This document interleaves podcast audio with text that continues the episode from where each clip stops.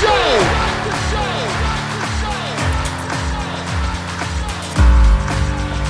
You have all made it to the dance. You have all made it, made it, made it. Start the show. Coming to you from the X Access, it's John of All Trades with your host, John X. Welcome, welcome, welcome to the John of All Trades podcast, episode 322. I'm your host, John X. Thank you for joining us. Glad to have you back once again. And on this week's show, I've got Ed Vincent.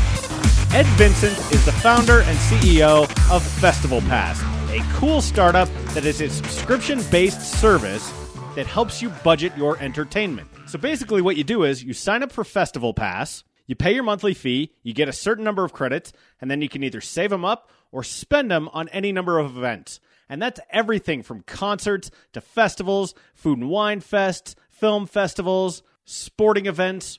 They have 80,000 events on the site. And I thought, man, what a cool idea. And what Ed explained to me is that particularly with younger generations, everyone's building a budget, right? I know what my rent costs this month. I know what my car payment is. I know how much I can spend on food. I'm going to put a little bit aside for entertainment. This is a good way of ensuring that you always do that. And then, if you see something cool happening, you can either spend all those credits on something really big, or you can go like, hey, you know what? I want to go check out this basketball game. That's not that many credits.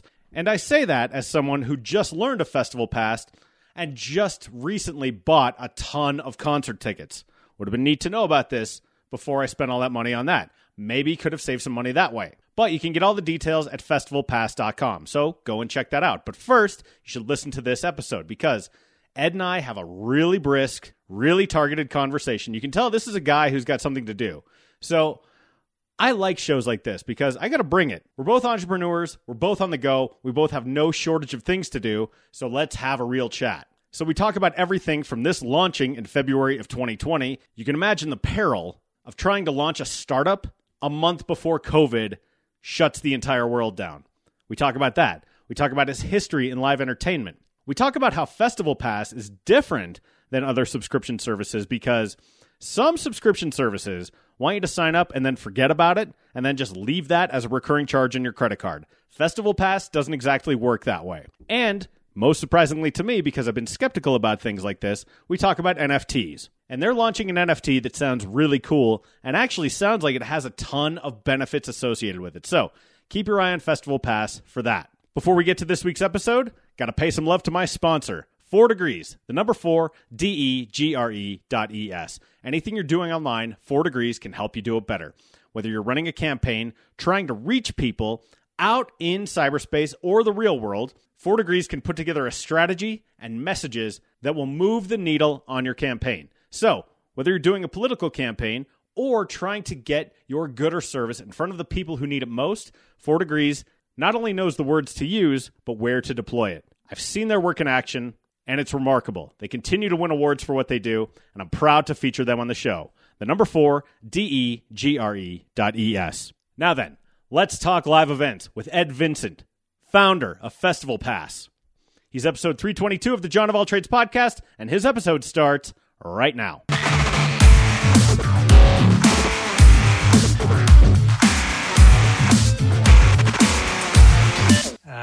And then that rolls into meeting after meeting after meeting, and then before I know it, I bang out at two forty to go pick up my uh, other my younger daughter. Yeah, these are assuming I don't have other meetings scheduled for Sure. it. Um, and then hang out and play with my daughter until she's got to go to some kind of after school thing. And then I get back to get back to uh, working again, and hopefully grab a beer or a glass of wine because by then it's six or seven o'clock at night. Totally. Yeah, it sounds very similar to mine. How old are your kids? I have three. I have a 16, 14, and nine year old, all girls. Okay. Um, but the 14 and nine year old are here with me in Austin, and my oldest is uh, is uh, in New York, uh, finishing high school. Uh, my kids are a little younger than that, so they're seven and five. And so my days are pretty intense, you know, with that. But they they do have before and after school care, so it's nice to have that covered. But I will say, as an entrepreneur, one of my favorite things about it is the flexibility to actually spend time with my kids. Or, or it sounds like you're wired very similarly. Yeah. So so obviously, if I had a classic nine to five job in some capacity, I wouldn't be picking up and dropping off my kids. We wouldn't be getting ice cream after school. we wouldn't be doing all the, the fun things you get a chance to do. But yes, I agree. To me, that's like my favorite part. It's phenomenal that we get to do that. So this is Ed Vincent, and you are the creator of Festival Pass. Ed, it's uh, it's a pleasure to meet you. Tell me a little bit. Give me the elevator pitch. Let's start there uh, for Festival Pass. I'll start by what it is, and then I'll tell you the context of how we got there. Right. So every, every everything comes from you know uh, 20 years in the making as opposed to it just being an idea and launching it. So it's a subscription marketplace for live events. So effectively, um, people sign up and they pay a monthly fee, and in return they get credits, and then they can use those credits to go to any of the 80,000 live events we have on our platform. Everything Jeez. from any concert you want to go to, any sporting event you want to go to, any Broadway show, you name it. If, if it's a live event and you're interested in going, we're likely to have it on our site. Wow. So there, there's a reason why we decided to do that, and you know, and I think part of it is, um, you know, when you talk about the entrepreneurial journey, I've been an entrepreneur for over 20 years. Um, was a banker until uh, 1999 when I left to start my first e-commerce company. Um, built and sold that in 2001, and then through the 2000s, I had an agency, and that the agency was an experiential agency, um, about 70 people, and we really we brought a lot of big brands to really big, cool live events, and that was when I first started like getting falling in love with live events, saying that there's something special about a concert or about a film festival or about a food and wine event because it only happens that once in the context of what happens at that moment in time with the people that are there uh, isn't replicable. It's uh, it just is, and uh, so I really appreciate that. And then fast forward through my life, I uh, had a SaaS business uh, that I sold in 2014, and then I had a data and analytics company in the entertainment space. So uh, back then we had a ton of great um, big television and film clients like A and E networks and AMC networks, and Wow. of course Entertainment out of Canada and MovieTickets.com, and I go on and on, a bunch of film studios, et cetera. And what we did is we really um, help build the infrastructure and the strategy in order to aggregate, um, enrich, and uh, and uh, activate a lot of data. And during that time, I mean, I'm not sure where most of your user base is from or listeners, or are they U.S. based uh, or not? Yeah, but yeah. If so, many many probably heard of a company called MoviePass. Sure. Um, so during the time I had my data company, we were kind of the, the known group within the television and film space to, to help large clients figure their data out. So MoviePass reached out to us and, uh, and me specifically and wanted help. Right? They were growing rapidly and fast. They had all this data and all these users, and they wanted to know, you know, how do they monetize that data? What do they do with it? How do they organize it? And so I spent about 18 months uh, inside of MoviePass, um, you know, hired, hired by as my company, but personally was there three Sure. four days a week as the as the interim chief data officer. So I got I got to learn a lot and know a lot about what what to do and what not to do when build, you're building. A, Right.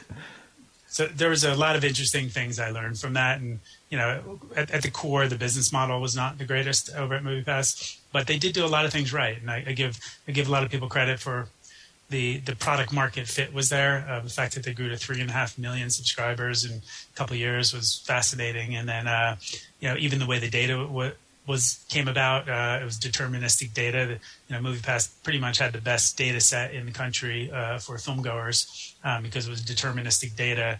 Uh, you knew who actually was at the film. Um, whereas we spent a lot of time with other clients trying to predict who would be sitting in the seats when you bought the tickets through cash, through a credit card, through Fandango, or through some other source. Right. But um, so, so all that led to me realizing that subscription is a great model for most, for, especially for millennial and Gen Zs, and there's a better business model out there.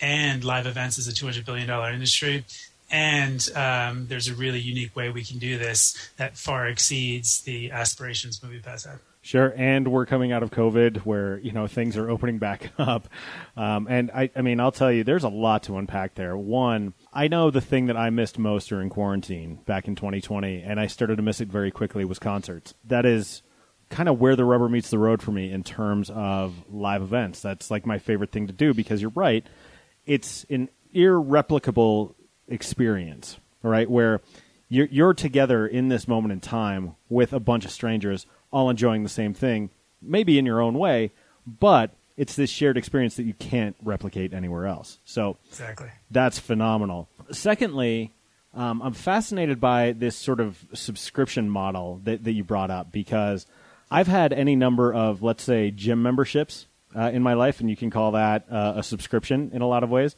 The one I currently have, and people hear me talk about it all the time, is Orange Theory. And one of the things I like about that is it's expensive as hell. So it compels me to use it, right? Where, whereas if I go to like a Planet Fitness or something and, you know, pay my 10 bucks a month, I'm likely to go, or, or I have the temptation to go, okay, you know what? This isn't that much money. I don't really need to go. But now that I, I have some skin in the game, I go, I better use this thing. Otherwise, I'm just throwing my money away. So, what I'm curious about is in terms of your business model, um, what is it about this generation, like younger generations, that have gravitated toward a subscription model, particularly for events? Yeah, so there's many many things to unpack. There is um, one they tended to grow up, the, especially millennials and Gen Zs have tended to grow up in an environment where subscription there's an available subscription for a lot of things in their life. The other thing that's pretty important is, um, and we have a lot of uh, data on this, uh, is the budgeting concept of how most millennial and Gen Zs end up living their life. So two, two things is we have uh, investors and advisors. One is the uh, kind of global expert in millennial and Gen Zs, a guy by the name of Jason Dorsey, um, written four or five books on it, speaks all over the world, Fortune 500 companies. He's both an investor and advisor to us. So he, he shared a lot of um, data with us, really helping us figure this out. And one of our other investors sits on the board of a millennial uh, bank. So what happens often in this uh, in, in, these generations is that there's budgeting, right? So it's like, hey, I know how much my rent or my housing cost is. I know much. Uh, I have X amount of dollars for entertainment. I have X amount of dollars for food. I have X amount of dollars for whatever, uh, and that tends to be the psychology behind th- this yeah. type of group, and that lends itself very well to subscription there's also the gamification of things. So, especially with the, what we do, is the idea that hey, if I budget 100 bucks a month or 50 bucks a month for live entertainment, that's great. But now, how do I get the most out of that 100 bucks? Mm. Uh, and then, you know, part of it is what can I do to get the most value. So that's what has lent itself to subscriptions in general, and then why our model is specific to uh, it's a credit based currency, so it lets people choose once they get their monthly credits or annual credits, however they join, they can save them up and go to a festival that costs 200 credits, or they could go to their local concert hall that might be 10 credits for you know a local band, or it might be 20 credits for a college basketball game. Interesting. So you're you're building in your entertainment budget in in a way that is predictable uh, as opposed to being like, oh man, this concert's coming, I better save some money for it, or like I'm going into credit card debt, that kind of thing. This, it's just sort of built in, and then when things come, you go, ooh, I need to save up credits for it. So it, I mean, it's almost like a different type of currency that you're talking about it in that way. Yeah, it is, and and since different than some other places is you don't lose. It's not a, a use it or lose it kind of thing. Is you get your credits and they roll over month to month. So oh, interesting. You know, if if you if you paid for a ninety nine dollar plan, you get ninety credits a month, right? So if you know in the first month you went to one show that cost you twenty credits, the next month you'll get your ninety plus the seventy you had left over. So now you have one hundred and sixty credits, and now you might go to a concert that costs hundred credits. Okay, that's interesting to me because I know I brought up gyms, and I know part of their business model is hoping people sign up and become members and then don't come, right? Because that's just going to be extra margin for a gym. Like, you know, we there's less foot traffic, there's less wear and tear on the equipment, et cetera, et cetera. So like that's like free money to a gym. But because the credits roll over, it doesn't sound like that's sort of built into the, the way you guys do profit and loss. No, so so what's interesting? Uh, there's there's a lot to unpack here as well. Is that uh, we we look at it as uh, we have a gross margin in our business, so we look to acquire those tickets uh, both from the primary and secondary market at X price, and we look to have a margin for the business to be able to operate the business. Yeah. So what happens is what we don't do, uh, similar to a lot of secondary market players, which you probably know some of the names. Sure. They uh, they charge a lot of money in fees. Um, so one in particular, um, you know, StubHub as an example, usually charges about sixty five percent in fees uh, after compared to what the owner of the the ticket that is selling it gets. So effectively, those fees are you know a lot, right? So there's a lot of margin in those fees. So we never charge a fee. We just build our margin in in order to make enough to operate our business. So if you look at it this way, is we're willing to take less margin overall on our business because our our, our users or members are willing to pay on a monthly basis. So our our revenue becomes predictable and recurring. Oh, so. So if we had, as I'm just using business examples, if we had a hundred million dollar business of recurring revenue uh, on an ongoing basis versus a hundred million dollar business of transactional revenue, where we may not know when the next transaction is coming from. Uh, even if the margin is higher on the transactional business, the enterprise value of the company is going to be larger on the lower margin predictable business. Okay. So it's interesting too because you have two different interfaces here then uh, with what you're describing. One is with sort of the member, customer, consumer side, and the other is with people who are throwing events. And I know, like for instance, I have a city card, and occasionally, like if I use the city card, it'll be like you can buy these concert tickets before anyone else. You all have you cultivated relationships like that with different festival providers or different venues or things like that to where that can incentivize your users? The answer is yes, and that will continue to grow over time, right? So, still being a startup, um, you know, we're continuing to build that that volume and that that that share to be able to have. Yeah, like a um, critical mass, right? Is what you're describing. Correct, correct. So there's a couple of things. So, so, the reason we have so many events in general is we've been able to cultivate lots of partnerships of ticket aggregators, and and we're able to because at scale we can get it at wholesale prices. Therefore, we don't have to charge those fees. Um, but we continuously build ongoing relationships with primary um, sources, and primary really just means either the venue itself that's throwing it or the event itself. So there's a, there's a lot of players in events, so it's either the producer, the venue, the creator, the artist. So as we continue to build more and more of those primary relationships, we'll have more and more perks for our members that are exciting specifically for them. And uh, and remind me before we get off to talk about NFTs because we there's going to be a very exclusive kind of NFT that will get a ton of great perks. Interesting. Were you able to lean on some of your history here? Uh, like, I mean, I know half the battle with anything, and and when you talk to college kids, they all complain about the same thing, which is everyone tells me to network, and I don't know how to network, and so I always give them practical tips on how to network. For you, given your history in this space and you know the the career that you've built for yourself, did you have a lot of those primary relationships already built, and how much did you lean on that network? Yeah, I mean, I would say yes and yes, um, but I didn't necessarily come directly from the live events business itself. Right. Um, but very much the entertainment business overall and the media business. And so the answer is uh, I have a ton of um, relationships in the entrepreneur world, um, having built and sold multiple companies, um, having I've been part of something called EO, which is Entrepreneurs Organization, for 15 years as a global network of entrepreneurs. Um, and then even coming here, and I live in Austin now, and coming to Austin where you know live music and tech is is kind of a hotbed. We've been lucky enough to get a lot of great investors and, and uh, advisors early on. Um, from some of the larger groups. So the answer is is through those relationships, we've been able to network into some great primary uh, relationships, and I think that will just continue to get more and more over time. I, I suspect so. And what's interesting to me is speaking again of college kids because I do public relations for a living, and everyone thinks they know what pub, uh, public relations is. You know, a lot of publicity. That that's sort of the most visible part of it, and people view it as sort of glamorous as you know going to restaurant openings and doing live events and publicity for well-known people and things like that. That's like a very small part of public relations but i always tell them i say when you want to do something like that that's a very competitive and b when you're starting out really doesn't pay all that well because it is so competitive.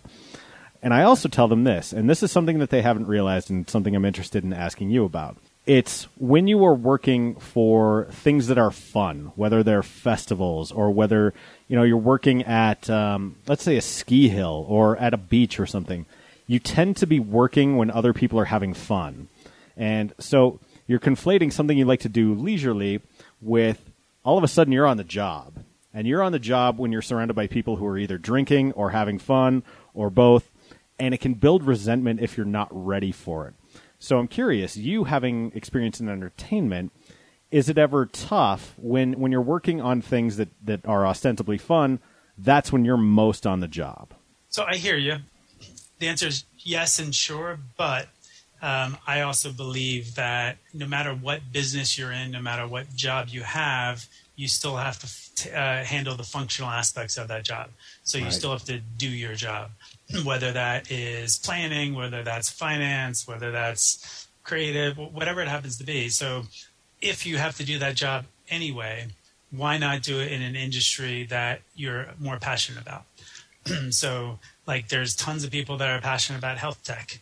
Me, not so much. Right. Um, but I think it's a really cool industry, and I think it's awesome and amazing and it's needed.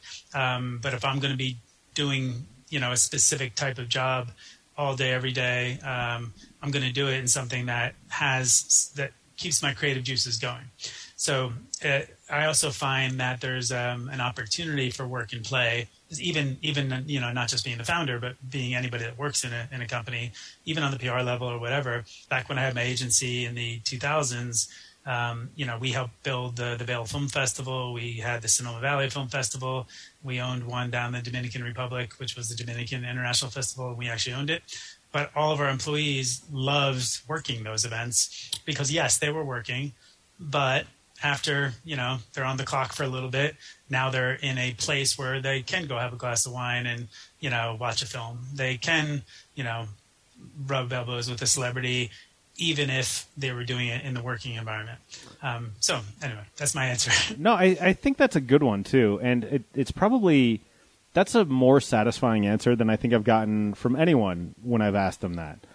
Because yeah, if you're passionate about it, and it for me, it's funny. I, I compare it to I had a side gig one time where I was reviewing TV, and I already write for a living, but you know I was I was being a TV reviewer. I go I kind of like this format. I like criticism. I like writing this thing, but my problem was I was doing it in a, uh, in addition to my other job and not like as my primary job. So, you know, it's Sunday night, you're getting ready to settle in, watch HBO, decompress for the rest of the week, and all of a sudden now I'm working again. And now I have to hand in these reviews on Sunday night. And I know based on my job in PR because I mean, I I worked like 9 to 5, but then there would be events at night. So it was in addition to doing a standard 9 to 5 gig. Whereas what you're describing, there are times where, yeah, you're working all the time, but it's not like that is your primary job. It's not in addition to some other job you're doing. sure Yeah. Agreed.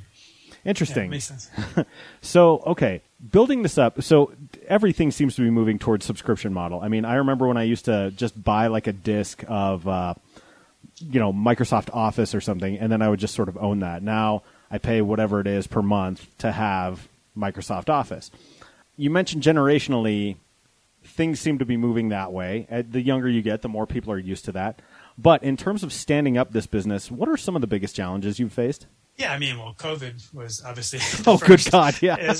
We, we launched this, uh, you know, about a month prior to the, the you know, COVID happening in What, in like March Feb- of February 2020 is when you launched it? yeah, yeah, exactly. Oh, good. Um, but uh, we were lucky enough to have some initial investors support us, and you know, I was also lucky not to have to go through the pain. You know, as an entrepreneur, uh, half you know, most of my friends are also entrepreneurs, so like you know, they're all letting go staff. They were all trying to figure out you know how to um, shrink. They're going through all these things, and we just didn't grow yet. So we just kept our small our small group of uh, folks, and we kept building out the technology.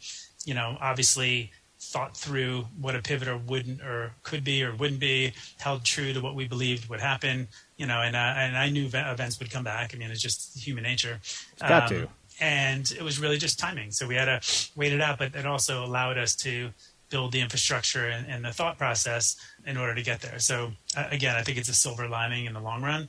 and all of the kind of big, huge players in the industry may have tried different models along the way, but because they were so worried about just keeping their core business intact, um, there wasn't that much innovation going on. They were just trying to save their business. So, so now, you know, I, I look at it as okay, we're in 2022. We have 80,000 events on the platform. Consumers are all starting to come back. Omicron's on the other side. Uh, now, now is now's our time, and not only is it our time, but we're ready. We have the technology built. We have the partners in place. Again, it's uh, the biggest challenge was kind of getting through that, and now it's really just uh, it's go time. how much panic set in when COVID kicked in in earnest in March? Because I, I can tell you, I was in Phoenix when it happened, and I I was wa- I was in a bar, literally watching the NBA shut down, and then that was like the first domino to really fall, kind of culturally, because we were down there, we were going to go check out spring training baseball. That was canceled the next day, and then all of a sudden, everything was shutting down. How much panic set in for you? There's a personal side and then there's a business side, right? So on the business side, it was frustrating, but I also one back then we all collectively thought it was only going to last a month or two. right. And then it was going to be a couple months, then it was going to be maybe a year. So had everybody said events are basically going to be shut down for two and a half years, then, then maybe panic would have set in. But yeah, for me, I was living in New York City at the time, and uh, you can imagine New York City got hit pretty, as it often does, the hardest out Yeah. of the gates. And um, you know, it was real for me. It was it was crazy when people throughout the country just weren't taking it seriously because it was so. I, it was I, there was a meat truck at the hospital a block away from my house with hundreds of dead bodies. So oh, it's like, it, it just was real. But I think over time, the more and more people learned and the more and more people understood it a little better, I think it had started, at least for me, um, you know, taking away some of that fear and panic because at least we understood a little bit more about it. And, and then finally the vaccines helped a lot, et cetera. So I'm comfortable now in a place where we're a mostly vaccinated society in a place where hopefully we're over the most recent outbreak I'm sure there'll be more in the future but at least at least we can manage through it and people can take the steps to protect themselves and still have fun Right. I mean, it seems more like endemic is, is where we're headed instead of pandemic. And, you know, the, the mitigation measures associated with that are going to be a little bit different and allow us to continue to live our lives, which again is reassuring. So, yeah, I'm, I'm 100% with you. How complicated is it for you, or is this just sort of a, a just one extra variable to deal with? But some concerts, some venues, some states, some municipalities have vaccine mandates.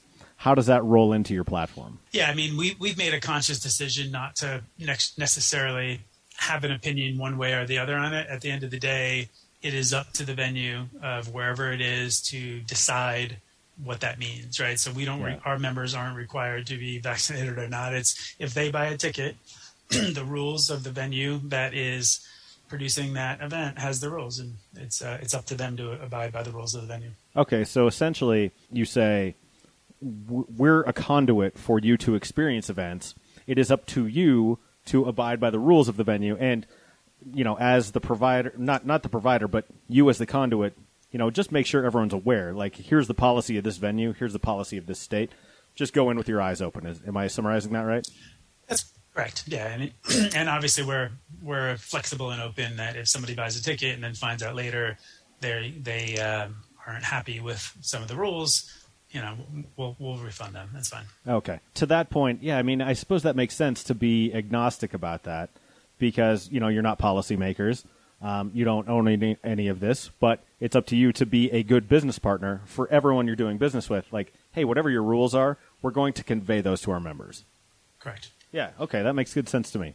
Okay, on a personal note, Ed, I'm curious. Given that you've worked in live entertainment uh, and all sorts of entertainment now, uh, what are your favorite types of events to go to personally? Yeah, I'm all over the map, and it's been this way. Even music tastes and everything from going back. I just love live events, right? So Yeah. especially here in Austin, we're lucky. We got a ton of small venues with just amazing talent, which is awesome. So I, I love going to a 30, 40 person, you know, show with an acoustic guitarist. And then I love going to a big festival, you know, whether it's ACL, I'm going to Okeechobee uh, next week. It's a festival down in uh, Florida, about 50,000 person festival. Um, mostly EDM, but Leon Bridges is there.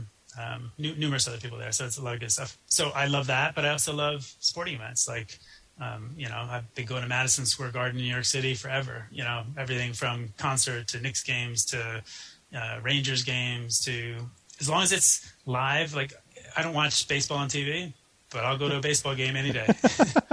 Yeah, well, I mean, baseball is best experienced live, uh, where where you can sit in the sun, crack some shells with your friends, and uh, Yeah. just tell jokes. Okay, so New York guy, uh, Knicks, Rangers. Who who are your guys? Who are your favorite guys?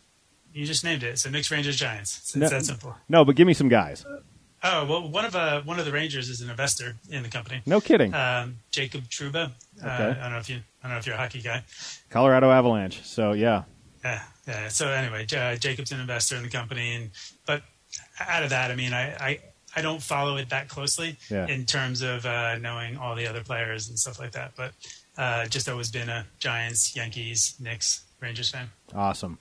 Uh, okay, so last question for you, and then we'll do plugs. What is something that this company hasn't done, or a type of festival, or something that you want to expand into that you haven't yet? What's on the horizon for you? Yeah, so so I was mentioning earlier about NFTs, and it might be worth touching on that. Oh yeah, yeah, that, yeah. That, that gets into some of the um, cool other experiences that were going to happen. So uh, whether your audience is into crypto or not, um, NFTs are very interesting. And th- the reason why they're interesting is not because it's a JPEG that people can buy and sell. It's because of the utility that comes with it. So we're, we're working on something now that will probably be launched in about 60, 60 90 days at most, where it's a lifetime uh, VIP NFT to Festival Pass. So effectively, people will buy the NFT and the utility they get for owning that NFT. And we're only going to sell 10,000 of them. And uh, basically, every single year they own that NFT, they'll get a full membership, a founder's membership, a festival pass, which is worth about $1,200 a year. Um, so they'll buy the NFT, and that that's a dividend. So for the for as long as they own that NFT, they get they basically get unlimited, not unlimited, up to twelve hundred dollars a year of events that they can go to um, any any event they want to go to. So that's the initial kind of utility. You know, if anybody understands NFTs, is uh, as soon as you mint an NFT, you can sell it in the secondary market. So you have the opportunity for, to resell it on OpenSea or wherever you want to sell it. So the idea is you buy the NFT, it's an asset, you own it, and while you own it, you get a boatload of really great events you want to go to. And anytime in the future, you can just resell it again. And it's highly unlikely it will ever be resold for less than the price you bought it for. Wow, that Um, that that is the coolest sort of utility or dividend that I've heard from an NFT yet. So kudos, hats off. Thank you. Well, I agree, and ho- hopefully, hopefully, most things move in that direction. So people, because NFTs are so interesting and unique in the way they're structured through the smart contract, that makes it viable for so many businesses. But unfortunately, everybody thinks of it as just a picture of, a, of an ape or uh, Right. you know an animal or something like that. Well, and I think you've had some bad actors in the space uh, up to this point that have done themselves a disservice in in instilling faith in people about sort of the fidelity of an NFT. Agreed, agreed. And and then the other thing to mention is um, because we're only going to ever sell ten thousand of these, um, it's this unique club, if you will, of uh, of the NFT holders and ownership. And then what we're going to end up doing is, you know, I don't know how many yet per year, but we're going to hold exclusive events only for the NFT holders. Um, whether or not we get a really famous artist to play a small venue of five thousand people, but every single person in that audience is an NFT holder, you know, there's going to be really special things that you know they'll never have an opportunity to do anywhere else so that's just again it increases the utility of that nft so that more and more people will want to buy it and the early owners will be able to sell it for a higher price in the secondary market Wow, man, very cool. I mean, you guys are doing. I, I really like the evolutionary thinking that you have going on here in terms of the way that you do live events. This is probably the best pitch for NFTs I've I've heard up to this point yet. And uh, man. It's been a pleasure getting to know you and getting to talk with you. I'm definitely going to keep an eye on it. Now's the time on the show when we do plugs. Ed, where can people find you? Find Festival Pass, whatever you want to plug.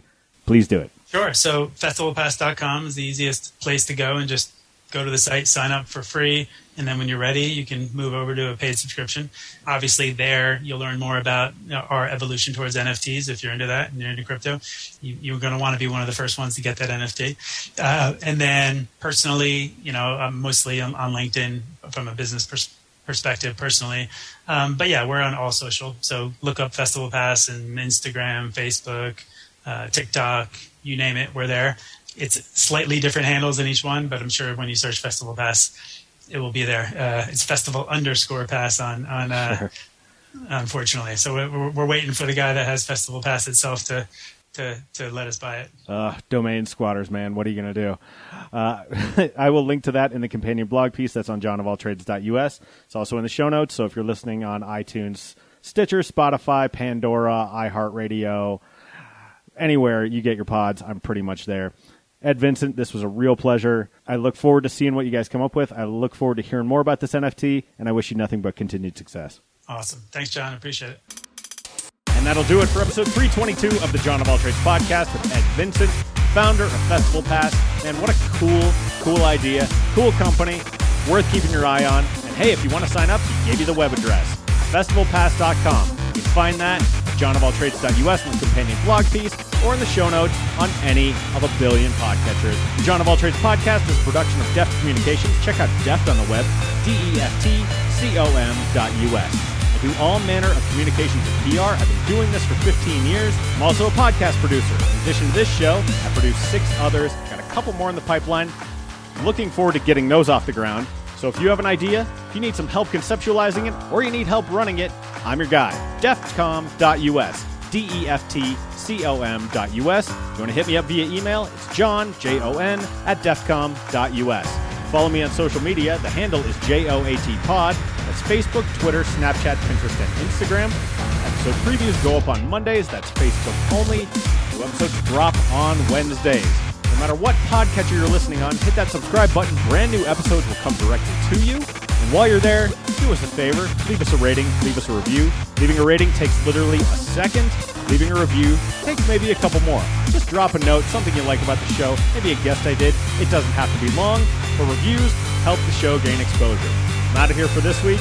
The weather is nice where I am. I hope it is where you are. Whatever you're doing, take care of yourselves, take care of each other. I cannot wait to hear you again. And until I do, say goodnight, Gracie. That's good, Johnny.